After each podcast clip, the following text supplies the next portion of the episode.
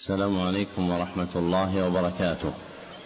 الحمد لله الذي سير الدين مراتب ودرجات وجعل للعلم به أصولا ومهمات. وأشهد أن لا إله إلا الله حقا وأشهد أن محمدا عبده ورسوله صدقا. اللهم صل على محمد وعلى آل محمد كما صليت على إبراهيم وعلى آل إبراهيم إنك حميد مجيد. اللهم بارك على محمد وعلى آل محمد كما باركت على إبراهيم وعلى آل إبراهيم إنك حميد مجيد. أما بعد فحدثني جماعة من الشيوخ وهو أول حديث سمعته منهم بإسناد كل إلى سفيان بن عيينة عن عمرو بن دينار عن أبي قابوس مولى عبد الله بن عمرو. عن عبد الله بن عمرو بن العاص رضي الله عنهما عن رسول الله صلى الله عليه وسلم أنه قال الراحمون يرحمهم الرحمن ارحموا من في الأرض يرحمكم من في السماء. ومن آكد الرحمة رحمة المعلمين بالمتعلمين في تلقينهم أحكام الدين وترقيتهم في منازل اليقين. ومن طرائق رحمتهم إيقافهم على مهمات العلم بإقراء أصول المتون وبيان مقاصدها الكلية ومعانيها الإجمالية. ليستفتح بذلك المبتدئون تلقيهم ويجد فيه المتوسطون ما يذكرهم ويطلع منه المنتهون إلى تحقيق مسائل العلم. وهذا المجلس الثاني في شرح الكتاب الخامس عشر من برنامج مهمات العلم في سنته السابعة سبع وثلاثين وأربعمائة وألف وهو كتاب تفسير الفاتحة وقصار المفصل لمصنفه صالح بن عبد الله بن حمد العصيمي. وقد انتهى بنا البيان إلى قوله تفسير سورة العصر. نعم. الحمد لله رب العالمين وصلى الله وسلم على نبينا محمد وعلى آله وصحبه أجمعين. اللهم اغفر لشيخنا ولوالديه ولمشايخه وللمسلمين أجمعين. قلتم في مصنفكم تفسير الفاتحة واقتصار المفصل. تفسير سورة العصر. بسم الله الرحمن الرحيم. والعصر إن الإنسان لفي خسر. إلا الذين آمنوا وعملوا الصالحات وتواصوا بالحق وتواصوا بالصبر. استفتح الله هذه السورة بالقسم فقال والعصر وهو الوقت المعروف آخر النهار قبل غروب الشمس والمقسم عليه إن الإنسان لفي خسر فكل الناس في خسر أي هلكة ونقصان.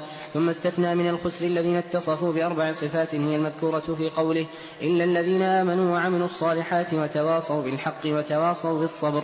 الصفة الأولى الإيمان وإنما يدرك أصله وكماله بالعلم والثانية العمل الصالح وبهما يكمل الإنسان نفسه والثالثة التواصي بالحق يأمر بعضهم بعضا به والرابعة التواصي بالصبر على أمر الله وبهما يكمل الإنسان غيره. قوله في تفسير العصر وهو المق وهو الوقت المعروف آخر النهار قبل غروب الشمس داعيه الترجيح. بواحدة من قرائن الترجيح فإن المعاني المشتركة في كلمات القرآن الكريم يرجح واحد منها على آخر بقرينة منها لغة القرآن والسنة. ذكره ابن تيمية الحفيد في مقدمة أصول التفسير والعصر في لغة الشرع إذا أطلق يراد به هذا المعنى. الكائن آخر النهار. ومنه سميت الصلاة التي فيه صلاة العصر إضافة إليه. نعم. أحسن الله إليكم. تفسير سورة الهمزة.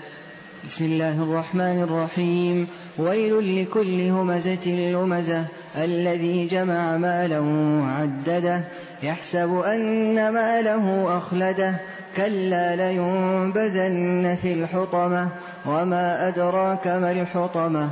نار الله الموقدة التي تطلع على الأفئدة. إنها عليهم مؤصدة. في عمد ممددة. هذه السورة مستفتحة بالوعيد ففاتحتها ويل كلمة وعيد وتهديد. تتضمن الدعاء عليه بسوء الحال لتعديتها باللام في قوله لكل همزة لمزة وتقدير الكلام ويل له وهو الذي يهمز الناس بفعله ويلمزهم بقوله فالهماز من يعيب الناس ويطعن عليهم بالإشارة واللماز من يعيبهم بقوله ويطعن عليهم بالعبارة والهمزة واللمزة والهماز واللماز للمبالغة. ذكر المصنف وفقه الله في فاتحة هذه السورة أن كلمة ويل هي كلمة وعيد وتهديد وهو الذي تعرفه العرب منها في لسانها. وللعرب خمس كلمات اتفقت في وزنها ومعناها فيراد بها التهديد والوعيد. أولها ويل وثانيها ويح. وثالثها ويك ورابعها ويس وخامسها ويب. فهؤلاء الكلمات الخمس كلهن للتهديد والوعيد ولا سادس لهن. ذكره ابن خالويه في كتاب ليس وعقدته نظما بقول ويل وويح ثم ويك ويس. ويل وويح ثم ويك ويس. ويب لتهديد تقال الخمس. ويب لتهديد تقال الخمس. والحديث المروي أن ويلا واد في جهنم لا يصح. نعم. أحسن الله إليكم. ومن صفته حرصه على جمع المال وتعديله فذكره الله عز وجل به فقال الذي جمع مالا وعدده وهو لشدة ولعه بماله يحسب لجهله أن ماله أخلده فأبقاه في الدنيا لأن الخلود فيها أقصى أمانيه إذ لا يؤمن بحياة أخرى. ثم توعده الله عز وجل بأن الأمر على خلاف ظنه فما ماله بمخلده وإن الله عز وجل معاقبه. فقال كلا لينبذن وهو جواب قسم محذوف أي والله ليطرحن في الحطمة التي تحطم ما يلقى فيها وتهشمه. ثم هول شأنها وعظمه في قوله وما أدراك ما الحطمة؟ ثم فسرها بقوله نار الله الموقدة أي المسعرة المشعلة بالناس والحجارة التي من شدتها تطلع على الأفئدة. فتنفذ من الأجساد إلى القلوب فتحرقها وألم حق القلوب أشد من ألم غيرها لنطفها.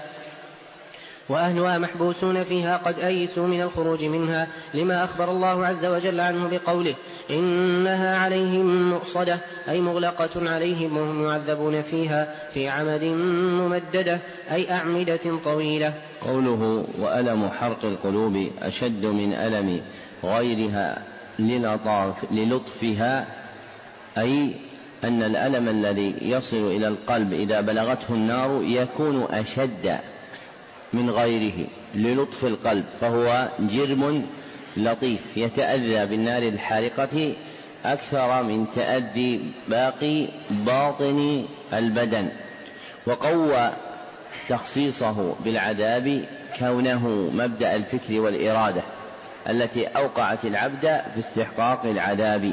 نعم. أحسن الله إليكم تفسير سورة الفيل. بسم الله الرحمن الرحيم.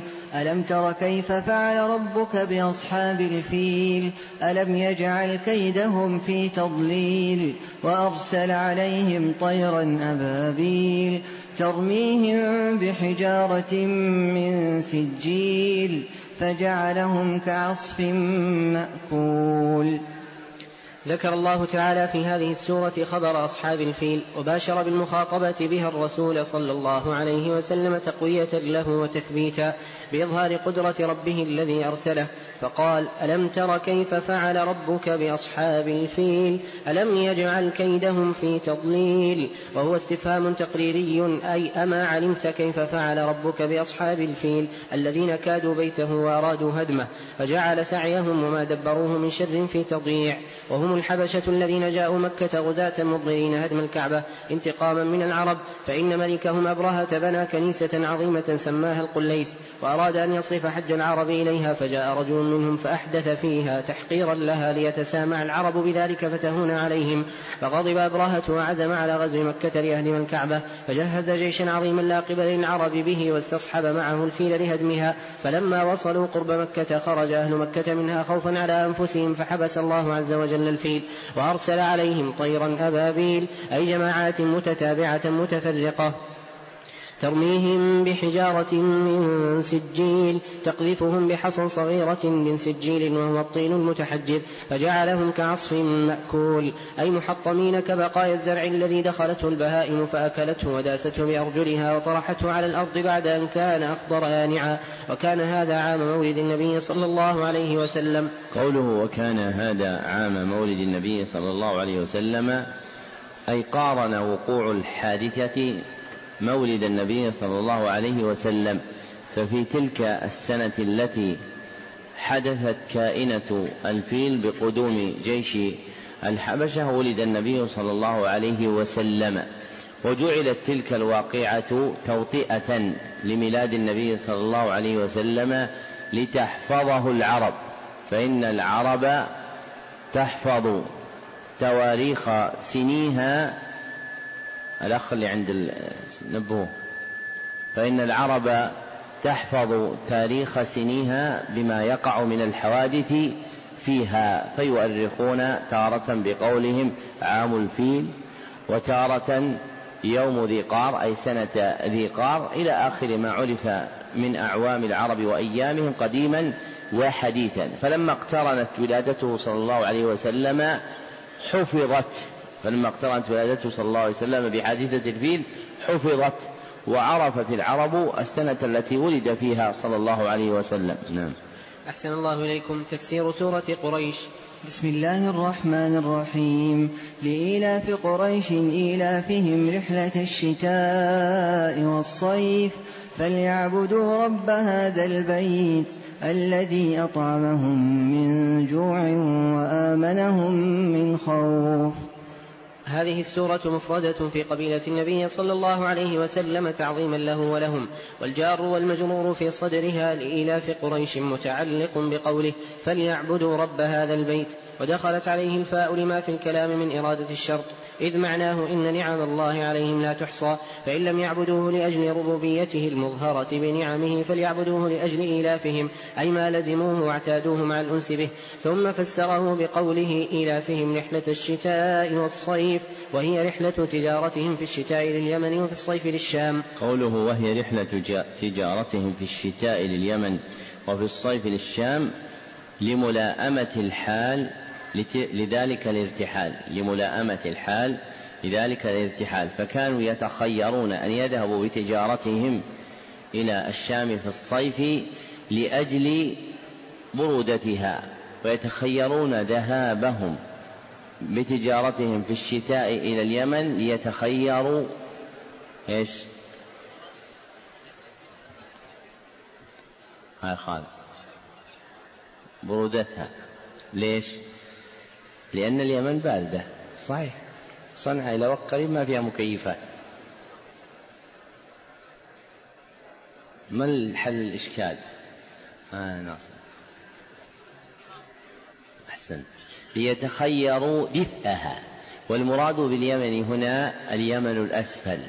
اليمن الأسفل. وهو إقليم تهامة الذي يمتد اليوم بين هذه البلاد وبين جارتها الجمهورية اليمنية. وتهامة بالكسر أم بالضم؟ لماذا؟ هي بالكسر عشان تدري تحفظها لأن تهامة المنخفض من الأرض. والخفض حركته كسر. نعم. أحسن الله إليكم. وأخر ما أمرهم به اعتناء بما قدم فقال فليعبدوا رب هذا البيت وخصه بالربوبية لفضله وشرفه ثم أبرز بعض ما طواه قبل من نعمه عليهم الموجبة عبادته فقال الذي أطعمهم من جوع فرزقهم من الثمرات وهيأ لهم أسباب التجارات وآمنهم من خوف فصير بلدهم حرما آمنا وأعظم قدرهم عند الخلق فلا يتعرض لهم أحد بسوء لأنهم جيران الكعبة المعظمة فانتظام سياق معانيها في وضع الكلام لتعبد قريش رب هذا البيت لما أنعم عليهم في رحلة الشتاء والصيف فأطعمهم من جوع وآمنهم من خوف. تفسير سورة الماعون. بسم الله الرحمن الرحيم. أرأيت الذي يكذب بالدين؟ فذلك الذي يدع اليتيم. ولا يحض على طعام المسكين. فويل للمصلين الذين هم عن صلاتهم ساهون. الذين هم يراءون ويمنعون الماعون. يقول تعالى في ذم من ضيع حقه وحقوق عباده أرأيت الذي يكذب بالدين؟ وهو الحساب والجزاء على الأعمال والاستفهام للتعجب من حالهم وما أورثهم تكذيبهم من سوء الصنيع. فذلك الذي يدع اليتيم أي فهو ذلك الذي يدفع اليتيم بعنف وشدة ويمنعه حقه لغلظة قلبه وتكذيبه جزاء ربه ولا يحض غيره والحض الحث على طعام المسكين وأحرى به أنه لا يطعمه بنفسه لمحبته المال وبخله به. ثم توعد صنفا من المصلين هم المنافقون فقال فويل للمصلين الذين هم عن صلاتهم ساهون. أي لاهون فلا يؤدونها في وقتها ولا يقيمونها على وجهها. وفي صحيح مسلم عن أنس بن مالك رضي الله عنه أنه قال سمعت رسول الله صلى الله عليه وسلم يقول تلك صلاة المنافق يجلس يرقب الشمس حتى إذا كانت بين قرني الشيطان قام فنقرها اربعا لا يذكر الله عز وجل فيها إلا قليلا. والسهو عن الصلاة هو المستشنع المذموم وأما السهو فيها فيقع من كل أحد لأنه وارد قلبي لا اختيار للعبد فيه. هذا الذي ذكره المصنف آخرا يبين أن السهو المتعلق بالصلاة نوعان. أن السهو المتعلق بالصلاة نوعان. أحدهما سهو في الصلاة سهو في الصلاة وهو ذهول القلب عن معلوم فيها. وهو ذهول القلب عن معلوم فيها بالنقص أو الزيادة أو الشك. والآخر ذهول عن الصلاة ذهول عن الصلاة وهو الغفلة عنها بعدم أدائها في وقتها.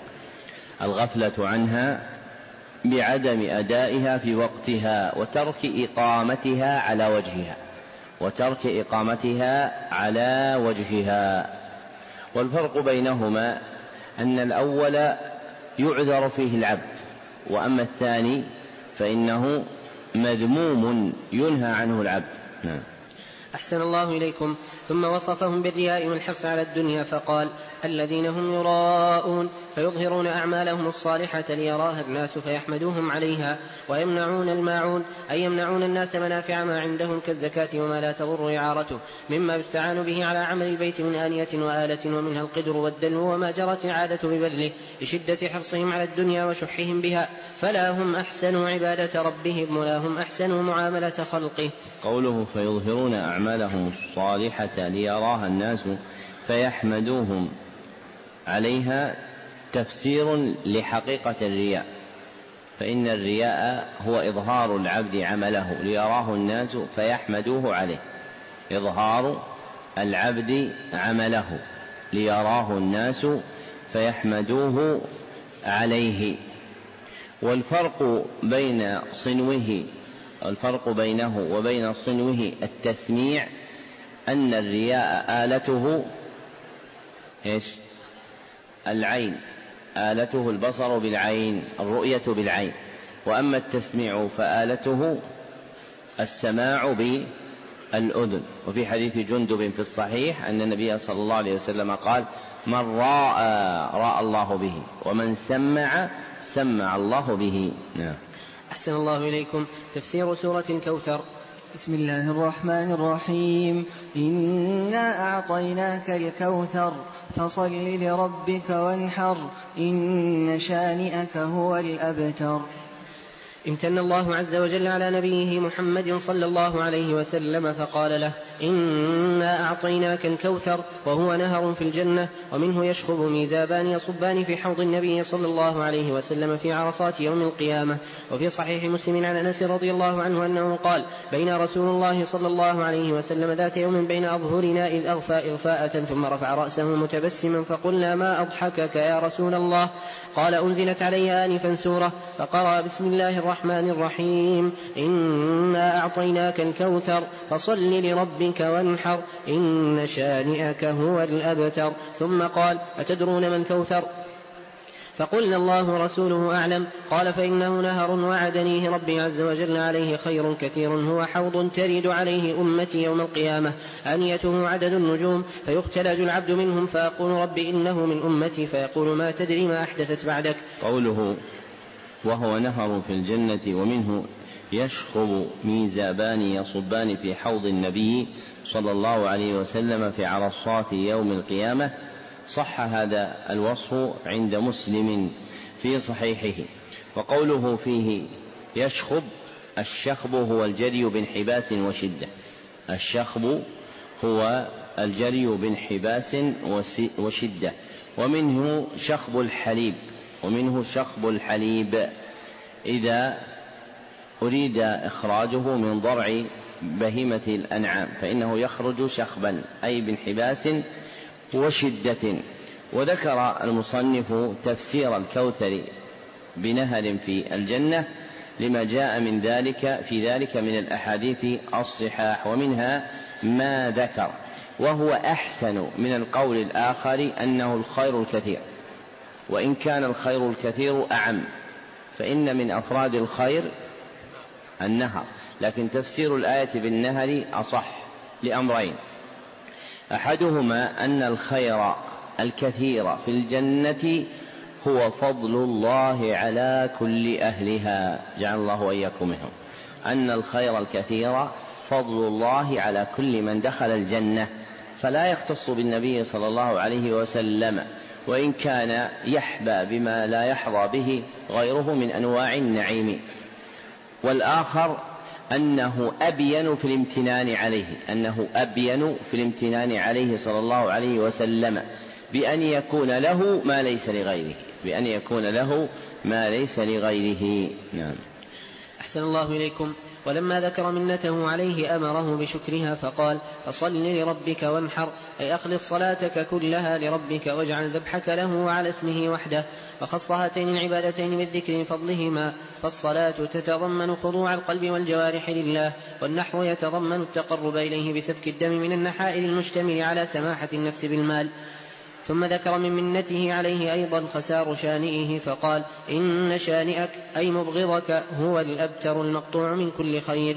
وروى النسائي في قوله فقال إن شانئك أي مبغضك وهو الأبتر المقطوع من كل خير.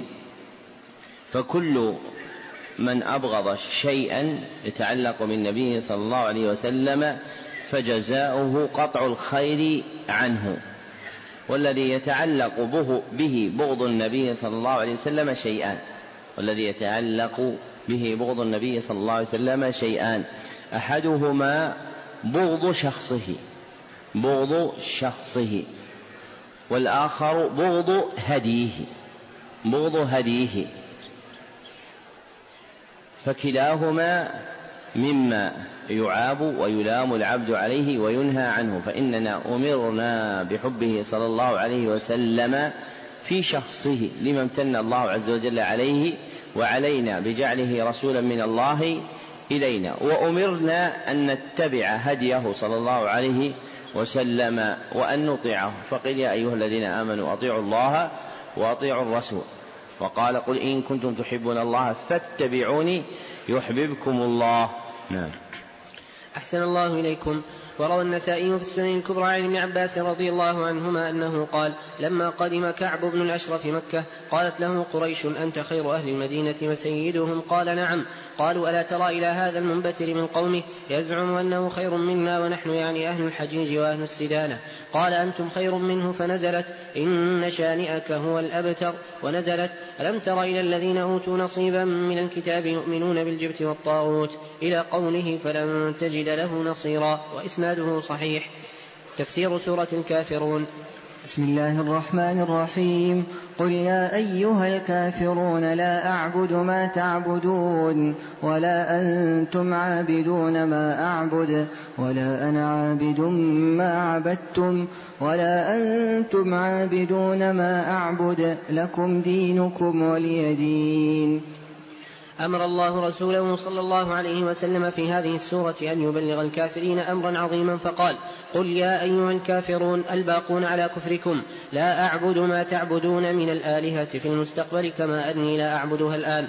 ثم أخبر عن حالهم فقال ولا أنتم عابدون ما أعبد. وهو الله المستحق وحده للعبادة فعبادتكم إياه وأنتم تشركون به لا تسمى عبادة. ثم كرر براءته من آلهتهم فقال ولا أنا عابد ما عبدتم للدلالة على الثبات وتأييسهم من عبادته لها. وأخبر عن تحقق تكذيبهم فقال ولا أنتم عابدون ما أعبد. للدلالة على أن ذلك صار وصفا لازما لهم أنهم لا يؤمنون. فلكل دينه الذي فلكل دينه الذي رضيه قال تعالى لكم دينكم ولي دين. أي لكم دينكم الذي رضيتموه وهو الشرك. ولي دين الذي رضيه لربي وهو الإسلام. بين المصنف الفرق بين الإضافتين في قوله لكم دينكم ولي دين فإن الله في الآية أضاف إلى المشركين دينا وأضاف إلى النبي صلى الله عليه وسلم دينا. وحذفت ياء الإضافة عند جمهور القراء وقرأ يعقوب بالإضافة ولي ولي ديني. والفرق بين الإضافتين أن دين الرسول صلى الله عليه وسلم حمله عليه الهدى فاتبعه. أن دين الرسول صلى الله عليه وسلم حمله عليه الهدى فاتبعه. وأما دين المشركين فحملهم عليه الهوى فاحتملوه. فحملهم عليه الهوى فاحتملوه. فدين النبي صلى الله عليه وسلم وحي. ودين أولئك نتاج الأهواء واتباع الشياطين. ومقصود هذه السورة أمران. ومقصود هذه السورة أمران. أحدهما إبطال دين المشركين. إبطال دين المشركين. والآخر تأييسهم من موافقة النبي صلى الله عليه وسلم لهم. تأييسهم بموافقة النبي صلى الله عليه وسلم فهو يخبرهم بأنه لا أمل أن يوافقهم على دينهم. وإذا كان هذان الأمران هما مقصود السورة فإن الآية الأخيرة تكون لإعلان البراءة أم لطلب الاختيار. آية مهدي أحسن. فإن الآية تكون لإعلان البراءة. فقوله لكم دينكم ولي دين أي لكم دينكم ولي ديني فأنا بريء من دينكم كما أنكم بريئون من ديني. ومن الفهوم السقيمة بأخرة توهم أن هذه الآية تدل على الاختيار بأن لكل أحد دينه. ويعبرون عنهم بقوله إن الله كفل في هذه الآية حرية الاختيار في الإسلام أو الكفر وهذا قول على الله بغير علم. فإن هذه الآية ليست لترك الاختيار للخلق أن يختاروا إسلاما أو كفرا. فالآية في بيان البراءة من دين المشركين ولزوم دين المسلمين الذي جاءت به الرسل. نعم. أحسن الله إليكم. تفسير سورة النصر. بسم الله الرحمن الرحيم. إذا جاء نصر الله والفتح ورأيت الناس يدخلون في دين الله أفواجا فسبح بحمد ربك واستغفره إنه كان توابا. تضمنت هذه السورة بشارة لرسول الله صلى الله عليه وسلم وإشارة عند حصولها وأمرا. فالبشارة هي البشارة بنصر الله عز وجل له على الكافرين ووقوع فتح مكة ودخول الناس في دين الله أفواجا أي جماعات تلو جماعات وذلك في قوله إذا جاء نصر الله والفتح ورأيت الناس يدخلون في دين الله أفواجا وأما الإشارة والأمر فهي الإشارة إلى دنو أجله صلى الله عليه وسلم. وذلك في قوله فسبح بحمد ربك واستغفره فإن عمره صلى الله عليه وسلم عمر فاضل أقسم الله عز وجل به. والأمور الفاضلة تختم بالاستغفار. كالصلاة والحج فأمر الله رسوله صلى الله عليه وسلم أن يسبحه مع حمده ويستغفره فيه إشارة إلى انقضاء عمره ليتهيأ للقاء ربه. ذكر المصنف وفقه الله أن هذه السورة مشتملة على الإشارة إلى دنو أجل النبي صلى الله عليه وسلم. استنبط هذا المعنى عمر بن الخطاب وابن عباس في حديث طويل في الصحيحين. فتكون وفاة النبي صلى الله عليه وسلم وميلاده جاءتا في قصار المفصل.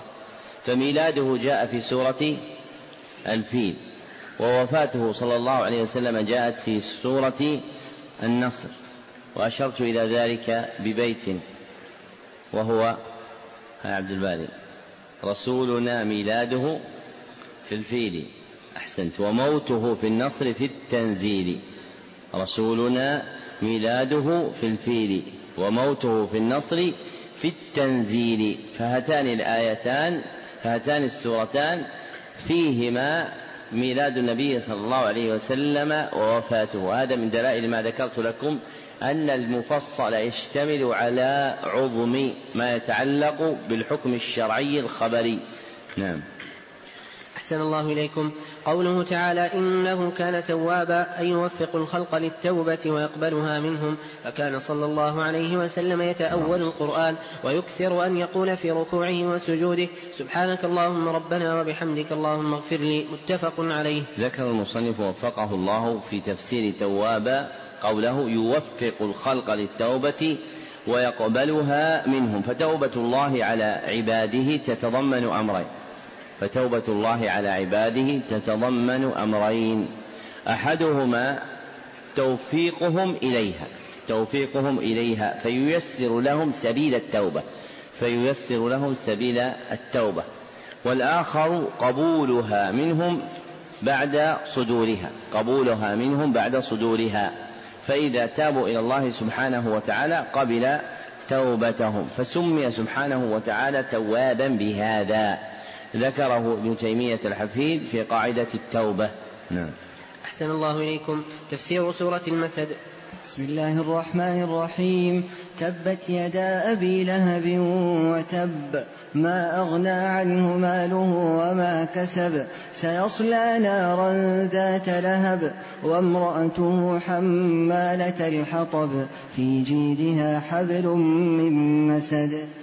أخرج البخاري ومسلم عن ابن عباس رضي الله عنهما أنه قال لما نزلت وأنذر عشيرتك الأقربين صعد النبي صلى الله عليه وسلم على الصفا فجعل ينادي يا بني فهر يا بني عدي لبطون قريش حتى اجتمعوا. فجعل الرجل إذا لم يستطع أن يخرج أرسل رسولا لينظر ما هو فجاء أبو لهب وقريش فقال صلى الله عليه وسلم أرأيتكم لو أخبرتكم أن خيلا بالوادي تريد أن تغير عليكم أكنتم مصدقين؟ قالوا نعم ما جربنا عليك إلا صدقا. قال صلى الله عليه وسلم فإني نذير لكم بين يدي عذاب شديد. فقال أبو لهب تبا لك سائر اليوم لهذا جمعتنا. فنزلت تبت يدا أبي لهب وتب ما أغنى عنه ماله وما كسب. وأبو لهب من أعمام النبي صلى الله عليه وسلم وكان شديد العداوة والأذية له فهلك بذلك. وأخبر الله عز وجل عنه وعن امرأته في هذه السورة فقال تبت يدا أبي لهب أي خسرت يداه وتب فلم يربح. والجملة الأولى دعاء عليه والثانية خبر عنه. وقوله ما أغنى عنه ماله وما كسب وكسبه ولده فلن يرد عنه ماله وولده شيئا من عذاب الله عز وجل إذا نزل به. وقد توعده الله عز وجل بقوله سيصلى نارا ذات لهب أي سيدخل نارا عظيمة تتوقد فيصلاها.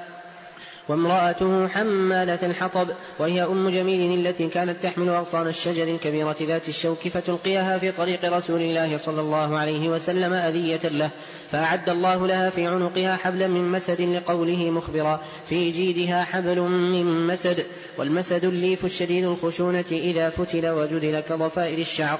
وكان نزول هذه السورة قبل موت أبي لهب وامرأته وأخبر الله عز وجل أنهما سيعذبان في النار فلم يسلما. فوقع الأمر كما أخبر سبحانه وتعالى. من مواقع فهم خطاب الشرع ملاحظة ما يجري فيه من المقابلة. من مواقع فهم خطاب الشرع ملاحظة ما يجري فيه من المقابلة. ومنه في هذه السورة مقابلة الله عز, وجل بين أبي لهب وامرأته. فإن الله ذكر أبا لهب بما يعرف به فقال تبت يدا أبي لهب. وذكر امرأة أبي لهب بغير ما يدل عليها فذكرها مبهمة فقال امرأته حمالة الحطب. فما الحامل على الأول وما الحامل على الثاني؟ نبدأ بالأول. نعم. إيش؟ لأنه عم النبي صلى الله عليه وسلم. نعم. أحسن. فأما ذكر أبي لهب باسمه أبي لهب فلثلاثة أمور. أولها ما في كنيته من الإشارة إلى عذابه. وهو اللهب. ما في كنيته من الإشارة إلى عذابه. وهو اللهب. واللهب هو ما يصطلي من النار. وثانيها نعم. إيش؟ أحسنت. مبالغة وثانيها مبالغة في ترغيمه وإذلاله. إذ يذكر بما يعظم به ثم يهان. كقوله تعالى ذق إنك أنت العزيز الكريم. فإن الكنية عند العرب للتكريم. فإن الكنية عند العرب للتكريم. فإذا وقعت في موقع المهانة كان من أشد المهانة لمن ذكر بها. وثالثها نعم. على السلطان لأنه الاسم الذي كان يعرف به فهو ممن يقال فيه كنيته هي اسمه وما روي بأن اسمه. عبد الكعبة هو خلاف المشهور فالمشهور أن كنيته هي اسمه. وأما الأمر الثاني وهو إبهام امرأته فوقع لثلاثة أمور أيضا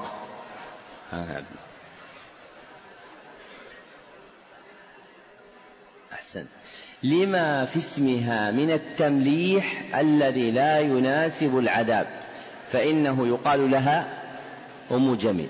لما في اسمها من التمليح الذي لا يناسب العذاب فإن اسمها أم جميل. وثانيها لا هذا ما يدل على المعنى هذا. نعم. إيش؟ ها. نعم. نعم هي تلقى النبي صلى الله عليه وسلم. هاي باسل. أحسن وثانيها أن عادة العرب ذكرها المرأة على وجه الإبهام. ذكره ابن جزي في غير هذا الموضع من تفسيره. فلم يأتي في القرآن الكريم تسمية امرأة سوى مريم لأجل المنفعة من تسميتها بذكر ولدها عيسى وأنه لا والد له. فالجاري في عرف في عرف العرب المبالغة في صيانة المرأة لا الخوف من عارها كما يقوله من لا يعرف سنن العرب. فالعربي لا يأنف من ذكر اسم أمه أو أخته لأجل أنها عار وإنما لأجل المبالغة في صيانتها. فهذا هو مأخذهم في عدم ذكر اسمها. فالأصل صون النساء عن ذكر أسمائهن حفظا لهن وغيرة عليهن مع الفخر بهن. فإن احتيج إلى ذكر أسمائهن فلا بأس. كما في الصحيح أن عمرو بن العاص رضي الله عنه قال للنبي صلى الله عليه وسلم من أحب الناس إليك؟ فقال عائشة. فقال عائشة. هذا إذا وجدت الحاجة صرح بذلك. أما الابتداء بلا حاجة فهذا على خلاف سنن العرب الذي جاء الشرع على وفقه. نعم؟ واضح ولا لا؟ واضح. طيب إذا قرر إنسان من هذا الحديث من أحب الناس إليك؟ قال عائشة قال أن الإنسان لا ينبغي أن يستحي أنه يقول أنا أحب زوجتي فلانة. استنباطه صحيح أم خطأ؟ استنباطه صحيح إذا كان في مقام يقتضي ذلك. كأن تكون بينه وبينها خصومة فتجري فيها حكومة بحكم منه بحكم من أهله وحكم من أهلها. فيقول مثل هذا. وأما أن يبتدئ بالحديث هذا فهذا على خير سنن الشرع ولا ما كانت عليه العرب. وثالثها هذا صحيح المعنى لكن ما يقرب من الذي نريده. وثالثها أن المرأة تابعة زوجها أن المرأة تابعة زوجها ولذلك ذكرها بالإضافة إليه. فقال وامرأته إيش؟ حمالة حطب فجعلها مضافة إليه بالضمير بالضمير. والمقصود بتبعيتها كونه كونها في كنفه ورعايته. كونها في كنفه ورعايته لا في سجنه ومهانته. فالشرع لم يأتي بهذا وإنما أتى بأن تكون المرأة تابعة للرجل إذا كان حريصا على إكرامها وصيانتها وحفظها. وما عدا هذا من الأفهام التي تكون عند الناس. من أهل اليمين أو من أهل الشمال فهي فهوم سقيمة. نعم. أحسن الله إليكم. تفسير سورة الإخلاص. عن أبي الدرداء رضي الله عنه عن النبي صلى الله عليه وسلم أنه قال أيعجز أحدكم أن يقرأ في ليلة ثلث القرآن؟ قالوا وكيف يقرأ ثلث القرآن؟ قال صلى الله عليه وسلم قل هو الله أحد تعدل ثلث القرآن. رواه مسلم. وعن أبي بن كعب رضي الله عنه أن المشركين قالوا لرسول الله صلى الله عليه وسلم انسب لنا ربك. فأنزل الله عز وجل قل هو الله أحد الله الصمد. رواه الترمذي وغيره وهو حديث حسن. بسم الله الرحمن الرحيم. قل هو الله أحد الله الصمد. لم يلد ولم يولد ولم يكن له كفوا أحد. لما كان الدين مبنيا على الإخلاص أخلص الله عز وجل هذه السورة لنفسه. آمرا رسوله صلى الله عليه وسلم أن يبلغ عنه فقال له قل هو الله أحد. أي قل أيها الرسول مبلغا إن الله هو الأحد المنفرد بالكمال المتفرد بالألوهية والربوبية والأسماء والصفات فلا يشاركه أحد فيها. وأنه هو الله الصمد أي السيد الكامل المقصود في قضاء الحوائج فالخلق مفتقرون إليه وهو مستغن عنهم ومن كماله لم يلد ولم يولد فليس له ولد ولا والد ولم يكن له كفوا أحد فلا يكافئه أحد في ذاته ولا في أسمائه ولا في صفاته ولا في أفعاله تبارك وتعالى. هذا الذي ذكره المصنف في بيان معنى الصمد أنه السيد الكامل المقصود في قضاء الحوائج يبين أن صمدانية الله تجمع معنيين. أن صمدانية الله تجمع معنيين. أحدهما كماله وسؤدده في نفسه. كماله وسؤدده في نفسه. والآخر توجه الخلق إليه في ابتغاء حوائجهم. توجه الخلق إليه في ابتغاء حوائجهم. نعم. أحسن الله إليكم. تفسير سورة الفلق. عن عقبة بن عامر رضي الله عنه أنه قال قال رسول الله صلى الله عليه وسلم ألم تر آيات أنزلت الليلة لم ير مثلهن قط؟ قل أعوذ برب الفلق وقل أعوذ برب الناس. رواه مسلم. ومعنى لم ير مثلهن قط في الاستعاذة بهن وكان الرسول صلى الله عليه وسلم إذا أوى إلى فراشه كل ليلة جمع كفيه ثم نفث فيهما بالإخلاص والمعوذتين ثم يمسح بهما ما استطاع من جسده يبدأ بهما على رأسه ووجهه وما أقبل من جسده يفعل ذلك ثلاث مرات رواه البخاري. وكان صلى الله عليه وسلم إذا اشتكى يقرأ على نفسه بالمعوذات وينفث ويمسح بيده وإذا مرض أحد من أهله نفث عليه بها متفق عليه.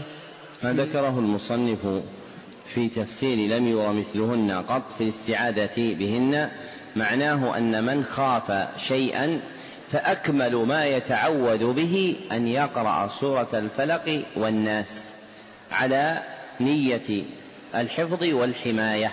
فإذا خفت عدوا أو غيره فأكمل من أن تقول أعوذ بالله منه أن تقرأ هاتين السورتين على نية حفظ الله عز وجل لك من شره.